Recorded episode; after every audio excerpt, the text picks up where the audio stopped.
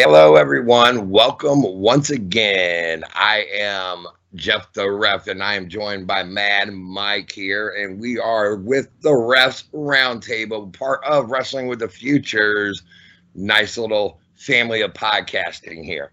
Now, Mike, it has been a uh, week since uh, a little over a week since we were on here last, you know, and yeah, I, I, I mean, definitely, uh, you know, some of the feedback I, have been getting, of course, is uh, I'm, I'm all knowing of. We already knew that. Uh, anyway, so how's your week been there, uh, Mike? Um, I've been good. I've been working a lot.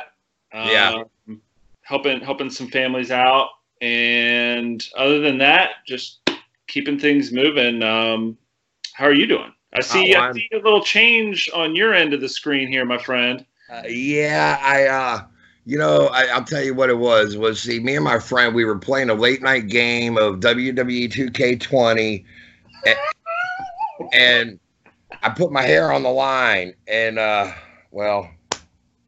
So what you're saying is you're better at picking the matches than actually competing in the matches. I, yeah, I, I, mean, yeah, yeah.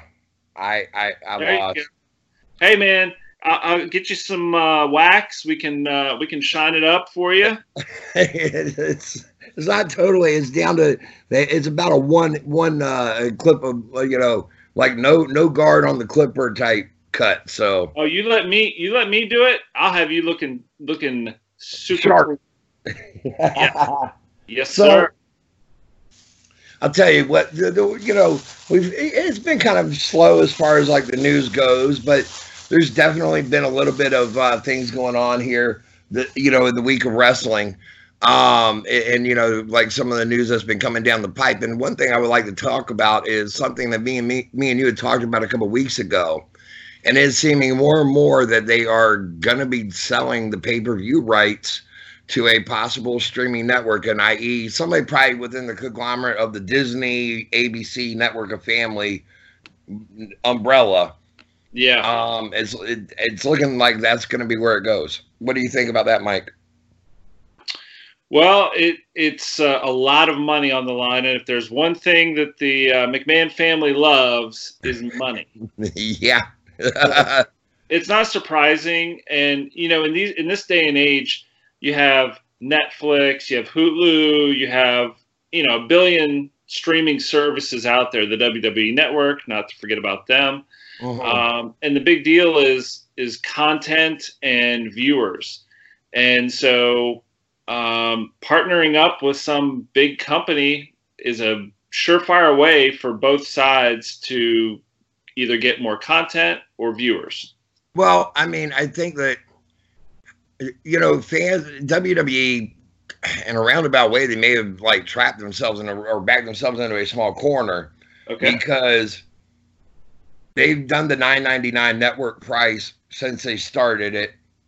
Until it's about a month like, ago right which it's not like they said for 9.99 you can have all the content. However for 20.99 or 15.99 you will be having our pay-per-views in addition to exclusive content. And now you're going to ask fans to go in addition to paying the 9.99 because they're going to not be airing pay-per-views no longer on the network is well, what they're talking. I'm out. I'm out. Do you think all of the pay-per-views will get migrated over or is it just the key ones? Uh, they from again scuttlebutt talk and and what you can all you can do is read. Um I mean, I don't know anybody that works for ESPN. I don't know that you do, but uh not on that kind of level maybe, but um I did meet. I did meet. You see this right here? Yeah. yeah. Yeah. Guess that's the 2017 Masters flag. Guess who I met walking the grounds of Augusta National? Who's that? Jonathan Coachman. There, I'm not surprised. He does cover all those golfing events for ESPN. So um, we walked together for a few minutes, and we were talking about wrestling. And he was like, "Man, this is the best." Yesterday, I was at uh, I think he was at the Final Four or he was at some huge sporting event. Next day, he's at Augusta National. We were talking about wrestling. It was it was really cool. But anyway, he's the only guy I can say I've met from ESPN. Well, I, I you know, I, he had a big part in ESPN being willing to cover wrestling like they do now from WrestleMania. Yeah. Um, and, and actually given WrestleMania true blue sports center coverage. Um, and to, I mean, to the point where ESPN doesn't even treat wrestling as a joke anymore. Like they once, oh, absolutely. It, it used to be, and I know you'll know what I'm talking about. It used to be not even just ESPN, sports reporters in general. If you even saw it on the news and you saw a news clip about somebody, other than here locally, like Magnum TA or whatever, Yep. it was always tongue in cheek of a ha ha, look at that, those phony guys. And now Yeah, they actually and you treat know- it like it's real. They they um I, I always remember like um I think it was like the reporters that were up and coming that got stuck with the the wrestling beat. Yes. like in the newspaper and and whatnot. So it was one of those things like unless unless it was a joke or something like that, you really didn't hear or something. Um, maybe maybe a, a somebody got hurt in the crowd or something like Mhm. that that was otherwise newsworthy. A lot of times you didn't hear about wrestling in the newspaper or on Sports Center or whatever. But you're absolutely right. I mean, I remember many times seeing uh, highlights of of the big wrestling matches on ESPN in the past ten years or so. Yeah, and and and, the, you know, well, I think what else is helping is more and more athletes are coming out and saying that they are pro wrestling fans, or they're showing up at events with their kids and that kind of thing. Go ahead. I'll also say this: I thought you were going to say it, being the guru, but uh, let me put on my little guru helmet here, and uh, more athletes are wrestling. Yes, Dennis Rodman back in the day. Um, Karl Malone. Yeah, Karl Karl Malone. That was terrible, but uh, I, I mean, you know, you want to touch on? I mean, they did. I, I mean, you, Floyd Mayweather, Tyson Fury. That's what I was gonna say. Fast forward to now, and you got Tyson Fury, Cain Velasquez, who's made the transition over. Brock, Uh, uh, you know, I mean, Brock Lesnar went from wrestling to MMA and then back to wrestling, so that's kind of weird. But, but then still got, doing. Like your boy from the the um, Broserweights. Matt Riddle, buddy. I was gonna, yeah, Bro. yeah. Yeah. You are you are so over on him. I mean, like, I'll tell you what, and a lot of it does have to do with the fact that I got to meet him on a uh, personal level when we brought him into VCW, and just how long talk. was that? Um, probably three or four years ago, Okay. maybe even more. I mean, maybe even five. Mhm. Um, it, it, it, but uh, you know, he was when we brought him in, he wasn't even making. He was just starting to make some leeway, headway on the Indies. Like he wasn't even really taking off quite like as that guy who was getting brought in all across the country, and but just getting to talk to him, I got to see where his head was at Mhm. and he takes the business serious. I, I know a lot of people look at him, they're like, "Oh, come on, how serious?" No, he really does, and he and he has a a mind for it that he doesn't want to do all the flip flop and flies. He rather, you know, he wants to incorporate the UFC suplex and all, you know, just talking to him and I and and and realizing that about him, I kind of I gravitated to him and I followed him on the indie sense and and to see him get picked up and to know to know you know here was a guy who he had the balls honestly I'll, I'll say it balls to stand up to uh, Dana White in the UFC on their drug testing policy and it is no hidden fact he's a pothead or was and but his and I, I shouldn't even say a pothead he believed in medical marijuana usage Mhm. out in Vegas, medical marijuana is allowed. He did not want to do pills to his credit. He didn't want to do pain pills. Now, UFC allows them to take pain pills as long as you've got a prescription drug, you know, pad, you know, uh, written out for it. Yeah. A prescription. He had a prescription for medical marijuana. He would get popped for being hot on marijuana by the UFC. Mhm. And he said, How can you pop me when it's medically prescribed in the state where I live? And, And who are you to try to push me to take pills? Mhm. I have every right to not want to, you know, mess my mind up or get addicted to or whatever you want to call it to these drugs. If I choose to smoke weed, I should be allowed to do that. He got popped three different times and he told Dana White, You can kiss my ass. And I mean that to me is a ballsy move. You know, he he had a he had a big contract that was offered to him from winning the UFC contest. Mm-hmm. I mean, you know, he's just got to uh and to know that he bounced from that to where he is now. You know what I mean? Like he literally went from having no job, newborn baby, newly married, and transitioned it and made a career into wrestling. So Well, really, he was like he was going up. Yeah. Yep. Then came all the way back yep. down to earth struggled, and now he's he's going yep. back. There you go. And, and, and feel feel good stories like that are always good to hear. You know what I mean? So now speaking of drug policies, yes. um, and that transitions me into our next uh, news story. And well, actually, hang on. I'm going to go back to this really quick. What I was going to say about if they are to do the pay per views to ESPN, they're oh, talking yeah. maybe even doing like a uh, like they do with the UFC, which is you pay four ninety nine for ESPN Plus, and then in addition to you pay the pay per view price of like sixty nine ninety nine. Who? You tell me. You are a wrestling fan. I'm a wrestling fan. I agree with you, Mike. Hashtag Hooters. Hashtag boo. I mean, that is not a good idea. I don't see that they're going to make the money. I don't see how they can. I, it, you know, at, even if WWE only has a million subscribers right now at ten dollars, that's ten million guaranteed a, a month. Yeah. Why are they going to cut themselves off unless unless it is to get somebody else to absorb the pay per view costs all all the way around? You know, you go to ESPN, you go, look, we'll give you the rights to this pay per view, but you got to pay for the whole event. Now they got to absorb that seven hundred thousand dollar production cost. I bet you know what. I, if it costs seven hundred thousand dollars to put on WrestleMania, then it's well worth it. I mean, I don't see how. Uh, like the numbers side of it, yeah, it, it, it frees the the WWE of seven hundred thousand dollars worth of liability. Right. But if the, if yeah yeah it doesn't add up. It doesn't add up because the uh, the profits on the t- just the ticket sales alone are going to be at least that. I, I, I don't see why they would. I, I mean, there's got to be more to it than just. I, I know that they are.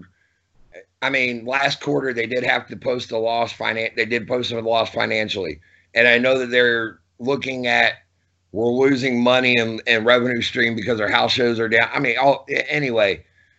Well, so that, is changing just so much. Oh, it's, oh yeah, it's, it's in a changing. state of flux, and and I think WWE has weathered the storms that have come every generation. So I think this is just that natural time where they're just going to have to. If it was me, they're going to have to either hunker down and yep. just ride it out until they figure out what's going on, or they're going to have to make a drastic change. Now, this if this is their drastic change, they're really going to piss a lot of people off. And you know, I'm not paying 69 or 60 bucks or whatever it is for a pay-per-view. I mean, they, those days are long gone. If they want me to pay 69.99 or even $60 for a pay-per-view, they better start bringing a way better product than what they're offering me right Absolutely. now. Absolutely. If I turned if I turned on if I paid 50 or 60 bucks for um what was it? Um I mean, Elimination Chamber. Elimination Chamber, and it like last year's Elimination Chamber, I don't think was so great. Nope. Um, I would be I would be pissed. Yeah. But even yep. still, you can't go from saying. I'll tell you this much. There's an old. I've been in sales for years.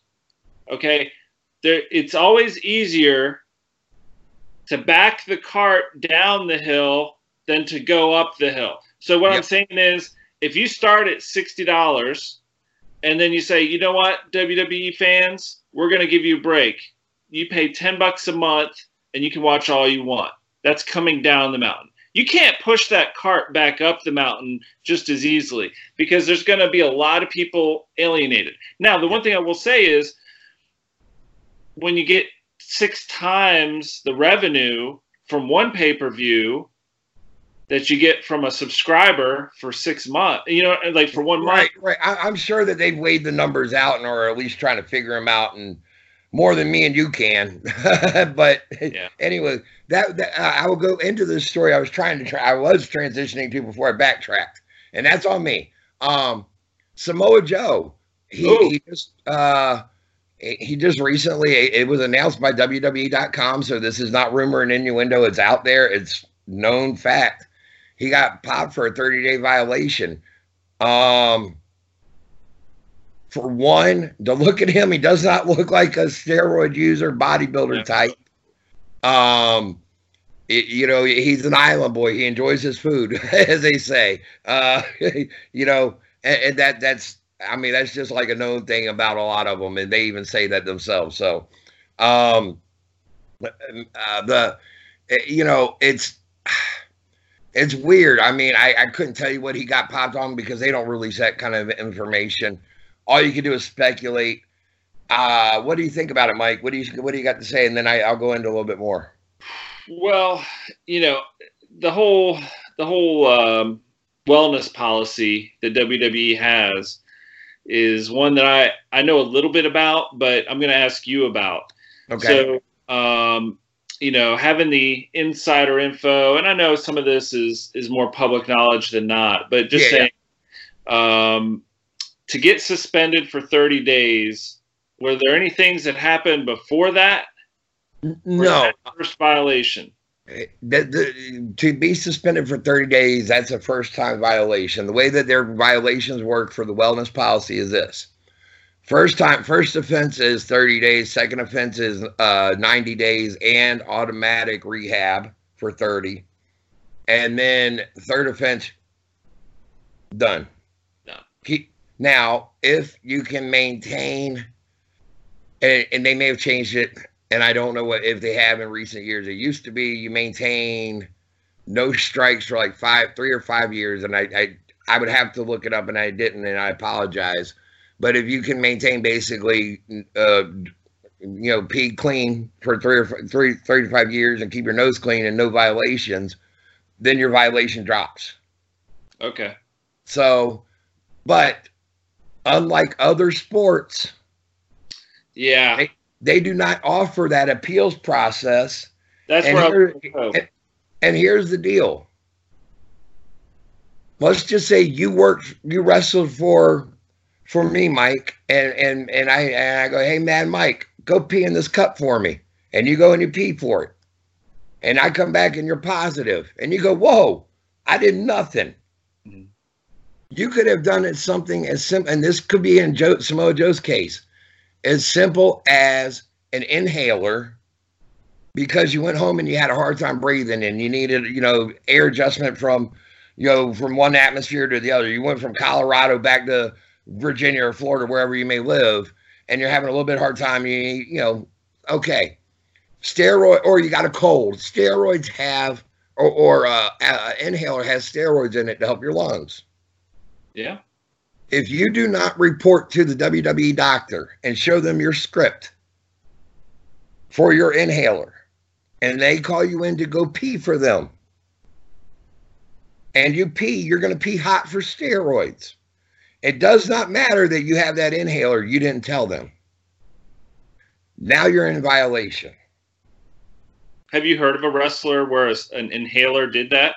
Yes, actually, it did happen. It happened to uh, Roman Reigns when he got popped. Oh, really? Yep. An inhale. Okay. Wow. He, he he got popped, and then literally like the week he got popped, the week later he went down with his lungs. His lungs like collapsed on him, and I mean he had a bunch of crap that went down, and um, yeah, I mean it was not a good situation, and uh, you know there there's been a couple times where it had Paige, and then Paige had her own uh, battle with her demons. But she did her initial one was uh, a case of the one inhaler. It was something else that was prescribed to her that made her pop hot, and she said, "Oh crap," you know, like you could you could even go home, be off the road for a week because you're injured or you're hurting, and you go to your local, you know, your local, your your regular doctor, and your doctor gives you Tylenol three for Yeah. five days, And that's Tylenol with codeine. right? And you forget to tell them, oh, my doctor gave me Tylenol with codeine while I was off because of my ankle. They pop you. They say, here, we need you to pee. And let's say within that whatever time frame that codeine's in your system, you're guilty. So really, the the judge, jury, and executioner is the drug test. If it comes back with something, boom, don't You're- don't worry about trying to explain it. Just take your month off, and we'll see you. We'll see Yep. what happens afterwards. And, and the only drug that they do allow you to get popped for is marijuana. Wow. And they they give you a thirty five hundred dollar fine. Nah, it's nothing. I'm, seriously, you're right. It is. I mean, thirty five hundred dollars is figure sales or t shirt sales to them in one month. I mean, that ain't. You know what I mean? To them, it's like, okay, here's your check. So, I I, I really I think I, you know. To WWE's credit for having such a strict policy, honestly, because they're doing what they need to do to protect themselves and the, their wrestlers and the business, all of it. Because, as many people know and listeners would know, back in the late 90s, early 2000s, we had wrestlers dropping like flies. Oh yeah, and it, it was all over pain pills and, and abusing them. And and back then, they may haven't had a policy, but it was very lackadaisical. And it was normally, hey, brother, you, you look like you may be under the influence of something. You may need to get some help. Oh, no, I'm good. And let him go. Yeah. And, or or it was, hey man, I know you're not feeling good, but right. we've got we've got this pay per view or big match that we we got to get through. Here's Yep. some pills. Let's just let's just get it done. Yeah. What, what, what, what's it going to take? Yeah, wrap wrap your knee up, take a shot of cortisone in the knee, and here's a couple of Vicodin, and go on out there and you go do your thing, and then you know you go and do that for a month, and next thing you know, you got yourself a nice little habit that you didn't mean to get, and I mean you're down a, a bad road. So absolutely. I I, I mean I, I can I can tell from personal experience having to have pain pills is very easy to. I can see why you could fall down that rabbit hole very very quickly. Now let's get into uh, another uh, subject we got coming up this week. hmm Um, uh, the the Crown Jewel pay per view over in Saudi Arabia. No, we are not going to get into the political bullcrap of it all, people. No, that is not what me and Mike are here for. We're here to have fun. So, however, I would like to bring something up, and I want to see what you think about it, Mike. Okay. I don't know that the Crown Jewel pay per view is even needed because it has really no influence on any of the booking before or after, other than them trying to hype it and go, "We got a big event." You know you want to know what the significance is of this pay per view? What's that? The um, the shit ton of money that the McMahons are going to make from the Saudi uh, royal family, and I mean it's just insane. Uh, these these events. I remember when the first one was put on a few years ago, Yep. and it was huge, and it was really awesome, honestly, to see the crowd and um, see people who probably had never been to a WWE event. WWE had never been. You're no, you're a, a- accurate on that. WWE had never been over into the land of Saudi Arabia. So, had they been to the Middle East before? Yes. So, so in that regard, that's really awesome. Yep. Um, and without going, as you said, without going into politics, this is a total cash grab. That's oh yeah. all it is. The storylines don't mean anything. The matches are thrown together kind of haphazardly, and you have to worry about like part of the issue is like because of the politics, which we're not going to get into. There's wrestlers who won't go, and so you can't continue all of the storylines into the pay per view because some of the people object and they, Yep. they they just can't go. And so, I mean, what a what a fucking terrible thing this is. Like, I, I, I, I agree on all everything that you're saying. I will say this: the cash grab aspect of it is good for the company and the wrestlers that get to go over there. Because now the wrestlers that choose to not go, they choose to not go, or Sami Zayn has been told because of his religious beliefs and he's a Muslim that they will not allow him in the country. Oh, Sami Zayn is Muslim? Yeah. Really? Canadian Muslim. Yeah, yeah. There's a lot of Muslims in in Canada. No, that sure, is very sure. true. And um, but he is, he is, eh, but he's also he's got uh, it, it, he it's it's it's it's his uh ethnic background. He is born of of, of descent of uh, I forget exactly where. I mean, he's not. He has like uh, the Muslim religion is in his is in his that part of his background. You know what I mean? Like um. Okay. I think you understand. I I, yeah, I, I not trying to. We're good. Yeah. Okay. So, so they told him, "Hey, for your safety and the safety of everyone around you, yep. you sit this one out." Yeah, yeah, yeah. There okay. you go. The company did, the, and uh, responsible. Dan, That's Dan, good. Dan Bryan has a personal objection. Kevin Owens, uh, he has said he doesn't want to go, but if he had to, he would. Aleister Black is not allowed to go because of his tattoos. A couple yep. of them have religious uh, connotation, and they say, "and uh-uh, not allowed over here." Um, but to WWE's credit, by going over there, they allowed women in the audience for the first time ever to watch an event with their husband and kids, and and they allow women to compete now. Now getting ready to be two events in a row. Um, they are, I, I, guess you would say, making some strides there, helping you know, helping show some Western culture. And but what I was going to say, the cash grab is a lot of the guys. It's almost like a bonus. Back in the day, they used to make WrestleMania bonus checks so much so some of them were able to pay house payments for, for a year, mm-hmm.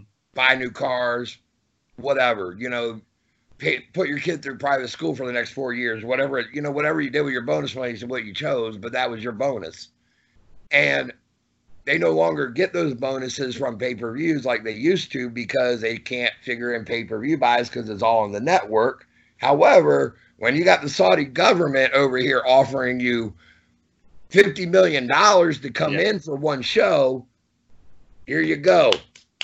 Yeah, and I want to say one thing because on a slightly different angle of that, the guys that don't go, right, the guys and women, the men and women that do not go, they they are really taking their career in their own hands, and it's a big risk because does that make you look like somebody who's not a team player? People people in the workforce in their regular jobs face similar things on a much smaller scale usually oh, every yeah. day.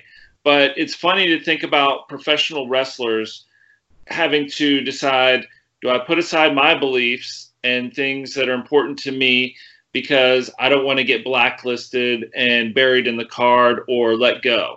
Yep. Oh, and- my contract is getting ready to come up for for renegotiation and renewal. Okay, I better go to this thing just so they don't, you know, look to replace me. Right. And, and you no, you you're you're accurate on that one too. I mean, I think somebody like a Daniel Bryan who has a, a personal stance against going and he has said I will not go yeah. And he has every right to say that. And to WWE's credit, they have said if anybody is not comfortable going, you will not be punished or it will not be held against you. You just basically will not get the payoff. Now, I see that eye roll, Mike, and you kind of got to go with is that the company line and rhetoric or you know because like you said even like on a small scale you you know I could be work. I work. You know, you could be working for a, a big corporation or a small corporation, and you got to take those things into consideration. Of they may tell me that, but is that really accurate? Or are they telling me the truth? Well, or I'll tell you what, I run my own company, and the guys that I know I can count on to go do the work that we do, day in and day out, they're going to get first crack at the jobs, and well, the ones that that pick and choose what they want to do You know, No, they're, no, they're- what- okay, I'll just say, let's just say you had a case of somebody who ran into a situation of uh, somebody who had a per- personal stance for whatever reason. I won't, I won't even get into whatever it could be. Just a personal stance against going into a home or whatever to help you out with a job. And they said, "Look, Mike, I can't do it. I just cannot do it, and here's why." Would you look at them and go, and would you say, "Ah, they they didn't that one job they didn't want to come for, but they did every other one"? And Oh. would you? No, I mean, I would look at it. I would take it on a case by case basis, and you know, if it's if it's a reasonable objection, and whether it's safety or Right. um, religion or whatever it was, like that's fine. Like I'm I'm a human being and I'm a compassionate human being, but um, at the end of the day, the people that are in the trenches every day, You, and you have a company run to run too, and that's WWE. The same thing. I mean that you can be a team player, but at the end of the day, how big of a team player are you? You're right, and uh, I, I think though. I mean, all that aside, I I, I agree. I, I mean, the only thing is, and here we go. We're uh, it's going to take us into another story here, actually, and it does have to kind of tie in with this. The SmackDown the news coming out now this week SmackDown's main event and another match I was talking about have now been pulled from WrestleMania. We had uh, Bray Wyatt, Roman Reigns as kind of a foregone conclusion, which a lot of, you know, as Mike is holding his thumbs down, a lot of fans were not behind. They did not want to see it, they were not happy for it. And Bray sucks. hey, hey, it, you know, uh, I, I, uh, hey, I had it coming to me. Wait. Um, Is there an audience in here? Wow. hey, keep it down. Keep it down. hey, hey, um, but uh, you know, a lot of people they, I mean, just eh, you know, and if if WWE were to be reading the internet, they would see, oh, hey, Roman, the fans didn't want to see it. They did not want to see that match. So that brings it, and then the other match is John Cena and Elias that they pulled. So that that brings us though. We got Goldberg facing Bray Mhm. at the showdown at the the Saudi showdown here. There's now talk and possibility that Goldberg walks away with that belt. That makes absolutely no sense. Somebody who hasn't been around, you haven't even heard a whisper about Goldberg for, well, I guess since, what was it, last year's Saudi Arabia event? Yeah, when he when he totally blew the crap out. Yeah, yep, yeah. Taker? When he when he you know knocked himself out and got concussed and totally looked like crap against Taker. Yeah, Yeah, Yeah. no, I mean that's that's that is insane. I mean, look, guys coming back and making a big pop is one thing, right. but it, I'll put it to you this way: if they're going to bring Goldberg back to win the belt just to drop it right away and not see him again for another year, I don't want it. If they're going to develop a storyline with him and and a, a real solid feud that leads up to something, maybe at Mania or or somewhere thereafter, Mhm. That's fine.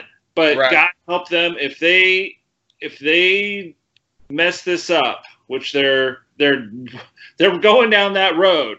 Okay, They If they are. mess this up, I'm gonna riot.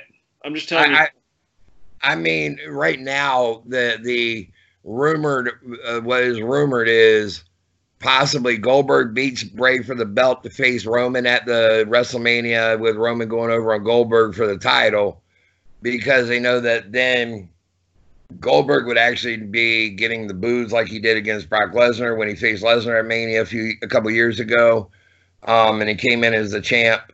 I don't want to see it. I, I mean, he's fifty, whatever years old. You know, whether He's you like Bray, great shape, but well, no, no, I agree. But whether you like Bray or not, this is you don't take that belt off of Bray, especially over in Saudi Arabia, and you don't have it be Bill Goldberg that does it. And, and then that you know, then the other rumor is Cena versus the Fiend for the title at Mania. Go ahead, Mike. I want to go back to to Bray versus Goldberg here. Yeah. So um, Goldberg at this point adds nothing to Bray Wyatt's storyline. Absolutely nothing. Yep. If anything, that would take Bray down a notch that he can't afford to go down. And then how are you going to get him back up? If he if, unless he was just a placeholder in with the belt until something happened, but um, I know that's hard for you to hear, but uh, I just I just like, well, I mean, it's not just it's it, it, not just me. I mean, I think I there would be a lot of people that would agree with me. Right now, you do not do that to the Fiend character. You don't do that to Bray. Not not when he was able. As I mean, as anybody would know, he was buried so far down as Bray Wyatt. It took nine months off to come back and be something again and make people want him to come back. And he was able to reinvent and come back with his Fiend character you don't kill that off. That's something special yeah. that you let, you know. But now then you get into the rumored match of what about possibility of the Fiend versus John Cena at WrestleMania? Well, yeah, I mean, look, you know I'm not a fan of Bray Wyatt. There was one match that I saw, oddly enough, I think he tagged with John Cena and he was absolutely amazing. Yeah. Absolutely he was moving fast. He was he was. Uh, it, it was the most dynamic match I've seen with Bray Wyatt. Everything else for years I have hated, and um, you know this whole fiend character I'm not a fan of. I do like the um, the Funhouse, like the that's a really creative um, little bit that he does. But well, him poking fun at himself. Yeah, and it's it's twisted. It's um, it, it's just creative. I like it, it. but like the mask he wears and like all that shit. Like, please, like I, I just I, I'm not a fan of his whole gimmick, but um, and I wouldn't want him you doing the mandible claw on me. I just if I'm another uh, worker, I would I would uh, just people putting their hands in my mouth. No, I don't want that, especially him. So, um, but like, let's say Cena, let's say the Guru is right, and it's Cena Fiend at Mania. Yeah, I I look at it like um,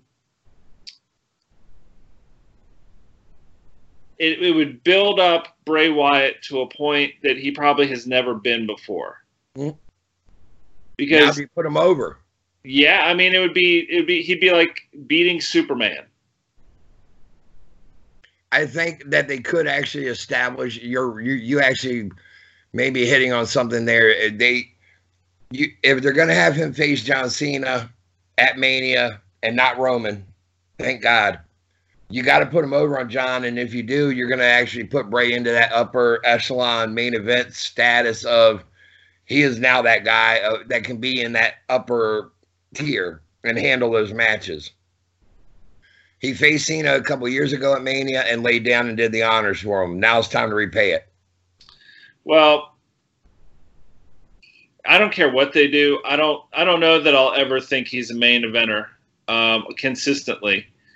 Like he has, he has his moments. He, well, I, I mean, you got to give the man credit. He got himself in way better shape than he ever was before when he came back. He lost a ton of he I mean, whether or not you can tell he lost over like yeah. 50, 60 yeah, yeah. pounds. Um, he's got himself in way better cardio. He's moving way faster than I've ever seen him move. And he, he's he's even I mean pulling out new moves that that he wasn't doing before. I mean I, I get it. I can't sell you on him. I'm not gonna try to sell you on him. That's not what I'm here for. But I'm gonna hit on one how much one, last little, one last little piece of information that is coming out right now and and is starting to become kind of a hot topic, hot button topic is Matt Hardy's contract's up at the end of this coming month, at the end of March. Okay. Um, that they they they said maybe that's why they did the bit with Randy Orton. Maybe they're writing him off of TV, and now he's going to be going off into the sunset. Hello AEW. Um, there's even the talk that you know people that watch AEW, Uh, you got the Dark Order over there. There's talk that he's going to be the leader of the Dark Order. Um, I think a lot of, I think wrestling fans that know the creativity of Matt Hardy that he did when he was in TNA with the delete character and all that. Broken Matt Hardy. Bro, yeah, Broken Matt want to see him be able to be creative again. I, I think that's really what they want to see. However, WWE in the last two days are offering him a position down in NXT, along with being part of the creative team and the train and, and helping behind the scenes. Well, as we talked about on a previous episode of the Refs Roundtable, I do firmly believe that Matt Hardy needs to retire from in ring action.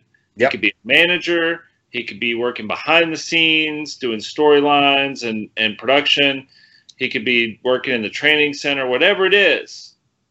But for the love of God, let's not break this kid, this man, excuse me. No, you're right. He, he's he's 45 years old. I mean, broken was a very, very uh, accurate term for him. When you look- I just can't stand watching him try to run or jump. Like his legs have taken such a pounding. It's painful to watch. He's always been bow legged or or cowboy legged, whatever you want to yeah. call it. But it's definitely over the last couple years, it's become pain, more painful to see him in there. And I mean, when you consider the the the level of work that him and his brother put in, They're doing. Oh, yeah. They were doing TLC matches way before you even knew how to protect each other better than they do now. Um, I mean, this is back when concussions weren't known of being concussed. It was, oh, I got my bell rung. Let me go out there and I'm going to wrestle again tonight. And I, I agree with you. I mean, I, I get, I get fans wanting to see his creativity. Okay, let him be creative behind the scenes and come up with ideas and storylines and see what happens for other people, not himself. I mean, what that creative genius and maybe AEW as a dark order guy manager is where he needs to go. That may be where it, it is, but honestly, I don't see Cody and them having come up. Go ahead. I just had the the the moment of clarity here, Guru. Go ahead. So um, Matt Hardy should go to AEW and work with the Dark Order for a year or so, he'll get the connections with all the up and coming talent from AEW. Yep. Then he comes back to WWE to work behind the scenes, and he's the conduit that's bringing all of this talent from AEW to WWE, and or vice versa, helping some of the guys go from WWE to AEW. Because I think there could be a good relationship that they could work out to keep guys moving between the organizations. Oh, I think they could too, but I don't think they could ever they would ever want that known because then they wouldn't have yeah. the fans looking at it as the war, the Great War that it absolutely. Great, so, uh, okay, I know I said last uh, last subject, but um, you know, I don't know. Uh, I I mean, no, we're not going to give our picks, but we got AEW Revolution is this Saturday. You got coming up. Um, that's the second pay per view for AEW. Um, you know there, I really am. I, I got a hard time with the main event of Jericho and Moxley. I mean, I'm you know we could give a, we could give a quick rundown, but and I'm not even trying to get into that whole match. But the fans have already seen Jericho and Dean Ambrose. Yeah, two or three years ago, and may yes, they may not have been allowed to be creative as you know in WWE, but you know what? Creative or not, their match was not stellar. I don't remember it. So if you, but I am a big Jericho fan. I am too, and I am a big fan of no longer Dean Ambrose, Jon Moxley. Oh, totally dig the Moxley character, and I get the appeal that he has to the, the, the fans. I really, I get it. I, I can see it. I just don't see them main eventing together when you could have had somebody else maybe plugged in there. But I get, I, you, then you go, well, who do you put in there? I don't know. I really, I wouldn't even know where to be. because AEW is still new. You know what I mean? Like there's they're they're still establishing. They got so much talent that they're establishing still, yeah. and it's not the talent's fault. The talent, a lot of them came from the indies. They got to get out there and get known, and they're they're doing a good job at doing that. They really, really are. But um, that's just one that I'm not looking. I mean, it's like, yeah, okay, on paper, yeah. And even the build up to it has been kind of like, oh, okay, I, I, see it, but I haven't really been able to sink my teeth into it.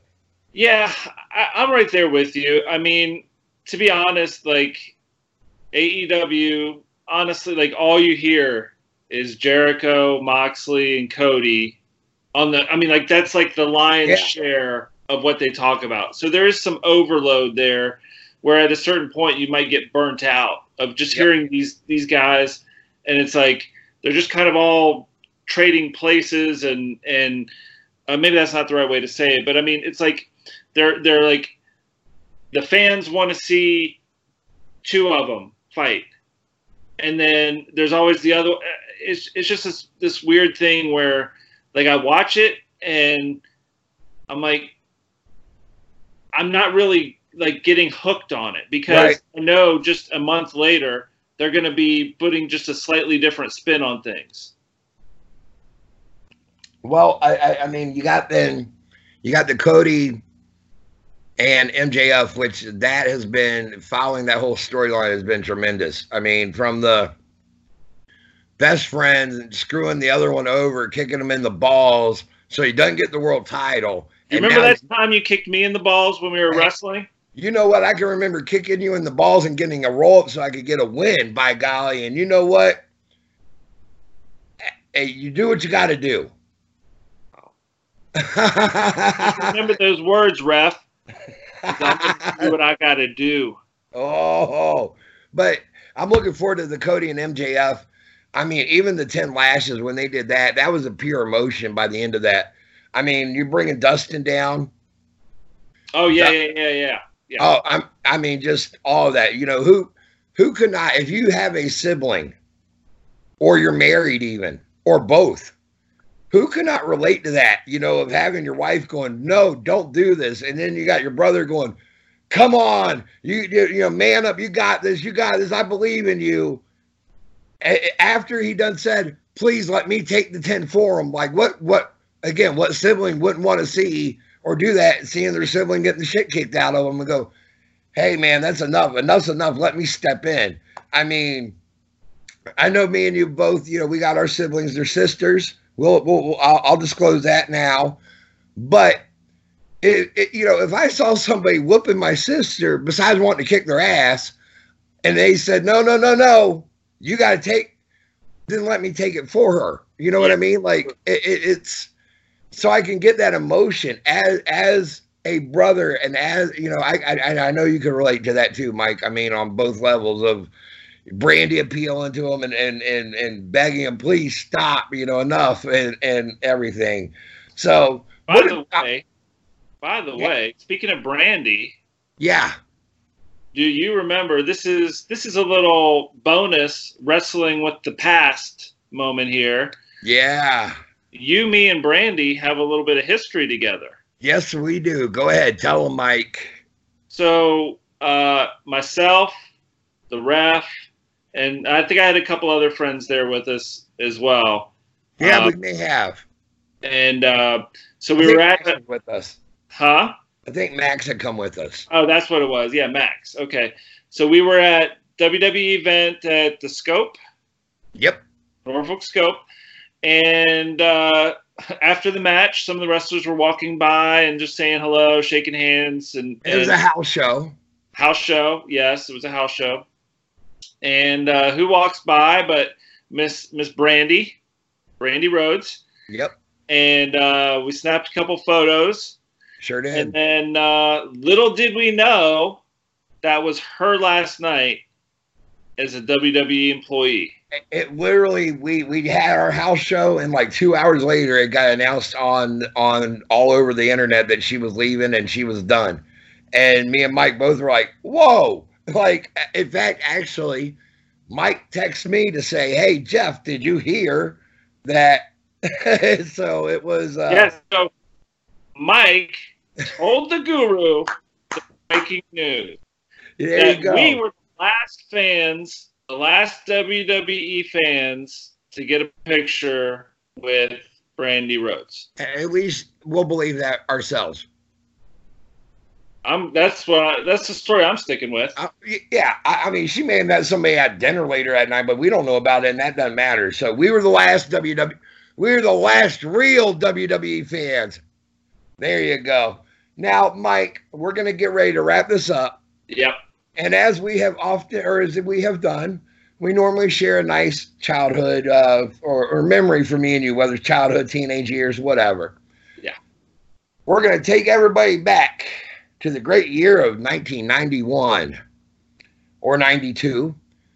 There was a little known band out there that my good buddy Mike had uh, introduced me to kind of. I mean, I knew who they were, but he really kind of got me hooked on them. Little, little known band. I don't know if people remember them or not, but their name happens to be Guns N' Roses. Uh, and, and they had not ever been to our area. Yeah. And I'll let Mike. Uh, do you what all do you remember of this? Uh, really quick. I mean, Well, About- I just googled the date. It Okay. was June twenty second, nineteen ninety one. okay, there you go. Okay, and Hampton Coliseum. It was the Use Your Illusion one and two tour. okay, Skid Row opened the concert. They had their album, I believe it was Slave to the Grind. That they was, uh, just released that. Yep. Yep. And um, what did your sister drive us? Yeah, my sister had the had a, a Mustang that looked like an had the Pinto design back in the day. Um, I didn't know it was a Mustang. that, and, and this thing had like a rusted out floorboard to the point where you could like almost see the ground below you. And uh, and, and and her friends had even nicknamed it the Pentang because it looked like a Pinto mixed with a Oh. Mustang. So, uh, but um, yes, uh, me having the older sister and me and Mike wanting to go, and my sister, of course, wanting to go. You know, she was wanting to go with all of her friends, Yeah. and it was, hey, if we get money for the tickets, will you take us with you? And she said, I think half begrudgingly, maybe, but she agreed to take us. And uh, and then, I mean, like literally, it was we get there to the show. In fact, I'm not even sure that we rode with her to it. I know we rode back with her, but I want to say one of her friends that was going, one of her guy friends that were going. Uh, there's like a big, gr- like, from what I recall, it was her and her boyfriend Al, at, or he wasn't even her boyfriend, but Al or um, bunch of her guy, you know, guy and girlfriends. It was like a group of them, and we went like three or four car deep. I mean, to it. And uh, anyway, it was just like I said, the fact that Guns N' Roses was coming here. They have not even been back to the area since. Not even on their reunion tour. Um, I think the closest was DC. yeah. So, you know, I, I mean, anyway, so we get there and like my sister, we park. Okay, guys, get out. You're on your own. The heck you talking about? And then here's Leo, here's me and little Mike, 1991.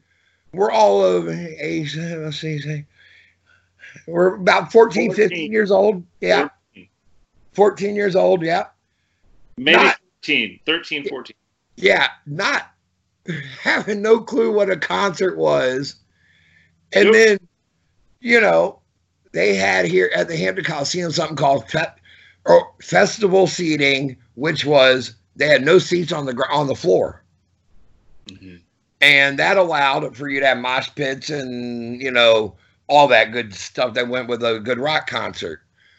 Um. Anyway, needless to say, me and Mike we show up we're oblivious to you know how concerts were or what a rock con- what went on during them and house lights go down skid row Mhm. comes up they kick into slave to the grind or whatever it was, or monkey business or what. Crowds start swaying. Me and Mike get separated. Let me stop you right there. I don't know the exact capacity of the Hampton Coliseum, but let's say it's 15,000 people. I don't know. Uh, about that for for a concert, yeah, yeah. Okay. I'll tell you one thing. We were standing, you know, on the floor about halfway or two thirds of the way back from the stage, and there was no doubt that all 15,000 people wanted to be in the front row, Oh and yeah. we were standing in their way. It was like a tidal wave, like a tsunami of people, a tsunami of humanity coming forward. I got knocked to the ground oh and yeah. I was trampled. And for a minute there, I was wondering, am I going to be able to get up? And is this how I'm going to die? Um, it was insane, and and you know everything worked out just fine. But uh, that was a that was an experience for sure. I remember for me, I mean, like literally, like as soon as that happened, we got separated. I mean, within a matter of like two minutes, I had no plans of getting separated, but we did. Yeah, And at that point, no cell phones. There's no calling your buddy up and going, "Hey, where are you?" it was, "Let me scan the sea of humanity of fifteen thousand and hope I see them." And we didn't see each other until the end of the night. But when, as you're getting trampled, I'm wedged in between a rather large sized lady and a, another and her friend's boobs. hey, You're thinking you're gonna get trampled to death. I'm thinking I'm gonna get smothered to death. oh my gosh, And literally, like the hand of God comes down. Kid, grab hold, and some some dude with, I mean, like a, an arm the size of road warrior animal here. he tells me to grab hold, and he pulls me up enough to get me out and through the crowd. wow. It was not a security guy. It was just somebody who saw me panicking and going, I can't breathe. I can't breathe.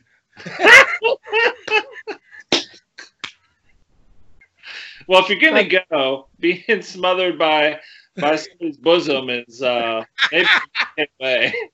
I mean, you, hey, if you're going to die, why not die that way, right? I mean, uh, uh, you, you're about to get trampled to death and I'm about to get smothered, but either way, we came out alive. We came out, uh, and I, I mean, Neil, I think that we probably had probably one of the best times, you know, a really great time that night. I mean, I wish that we'd been able to be, be together and enjoy it, you know, but there is nothing, honestly, nothing like seeing Slash in person.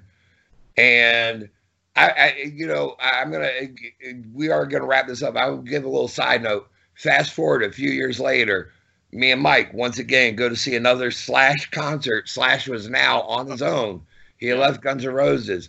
He was uh just Slash, and Oh, Slash's snake pit. that's it. Slash's Snake Pit, and he was with a band called Tad. I can't do it. Tad. Sign language is There you go. So what was uh, I had called Mike up.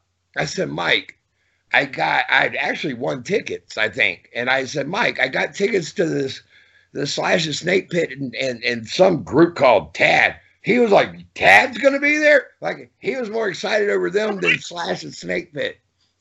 So once again, uh, my sister took us. We went to the boathouse the boathouse. and uh, there was uh, some other band performing before Tad. You want to know who that was? Huh? You want to know who that was? Who was it? A band called Jellyfish. Okay. How in the heck did you remember that, or did you look it up? No, I know it. Oh, okay. Uh, I'm impressed with your memory on that. Uh, that because I could have told you. I remember Tad and Snake Pit, but I didn't know Jellyfish.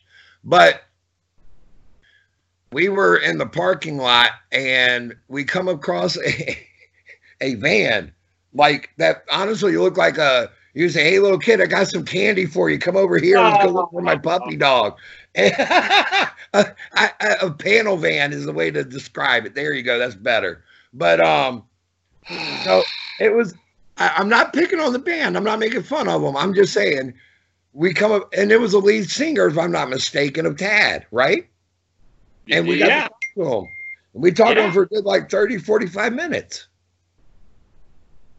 Yeah, no, I mean, uh, his name is Tad Doyle. Yeah. He, if you've never heard the band Tad, please, please, please, please Yeah, check them out. They were. Yeah, on, good band. uh, they were on Sub Pop Records for most of their career before they went to um, a major label. I think it was a Warner subsidiary. Um, but they uh, like. Here's a little known fact about Tad, and there's a really good documentary. If you go on YouTube, there's a couple of them. You'll find it. Um, but it's uh, Tad, by all accounts, was the band in Seattle that everybody in Seattle thought was going to be the big band. Really? Nobody Nirvana was going to be the band or Soundgarden. You know, Pearl Jam only came in came around after Andy Wood died of Mother Love Bone. So it was like Tad was going to be the band. And so um, when when all this stuff happened with with the the craziness with grunge, like I love grunge. And, Yeah. and so it's like everything happened, but Nirvana and Soundgarden, and then Pearl Jam and Alice in Chains, and all these other bands, uh, Mudhoney, they they just shot to the top of the the pecking order, and Tad got buried, even though they were the one that a lot of people picked to be to be Wow. the uh, the king of the the land, and uh, so Tad Doyle. Um, he's a large man. It's kind of funny. His his initials are Tad, T A D, but uh, his his stature is very large, which is Yeah, I uh, do remember that. I remember him sitting on the side of the van and just talking to us, and he was a very large man. So, um, awesome. Such a nice guy. oh yeah, Music to this day. Um, I don't. We didn't get to meet Slash. I think he. No, we uh, saw him. he came off his bus, and we saw him, and then the, his his security was all getting him into Yeah. the, you know, but that was Yeah. that was an awesome, awesome time for us. I mean, going to those two concerts that uh, we mentioned there. So, ladies and gentlemen, my name is Jeff the Ref. This is Mad Mike Kelleher, and we are with the Ref's Roundtable, part of Wrestling with the Future. Let me tell everybody really quick March the 14th, go on over to Hampton uh, High School. We're going to be having a benefit for the Hampton Crabbers, VCW, Vanguard Championship Wrestling. You can go to vanguardchampionshipwrestling.com or vcw-wrestling.com. Or you can find them on Facebook at Vanguard Championship Wrestling. And uh, of course, you can go there. You can see and get your ticket information. Mike, where can they see you on PBS?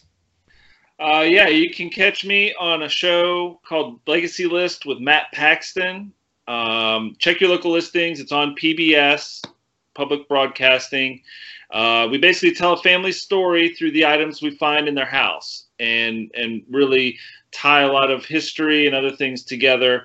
Um, it's a lot of fun. So check that out. You can find me on Instagram at at mk333 or um, uh, also, you can find me at uh, Hi-Fi Mike RVA on um, uh, Instagram at Hi-Fi Mike. Uh, basically, I have I have one side that's more my personal stuff, and one side that's focusing on music and records and stuff like fun, weird stuff.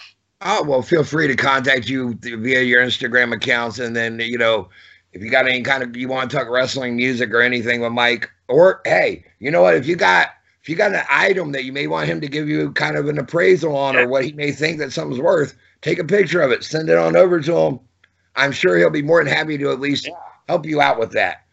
Go Yeah, ahead. What's up that? Yeah, go ahead. Tell us about that shirt you're wearing.